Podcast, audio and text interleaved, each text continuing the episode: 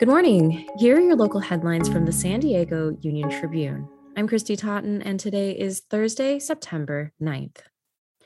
San Diego County posted its most positive coronavirus report in weeks on Wednesday, reporting four straight days with new case totals under 1,000 and Monday's total at 519, the lowest single day report since July.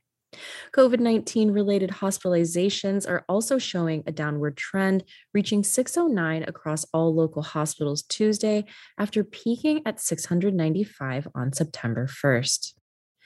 The Sheriff's Department and San Diego Health and Human Services struck a deal Wednesday to improve health care for inmates.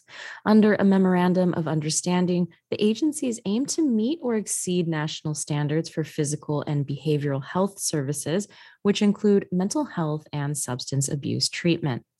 The San Diego County Board of Supervisors authorized $25 million for health services in jails in its budget and added 160 new positions.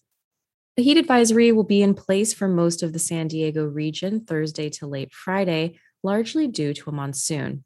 The National Weather Service says the monsoon will ease by Friday. The daytime high in San Diego will reach 79 on Thursday, 80 on Friday, and 82 on Saturday.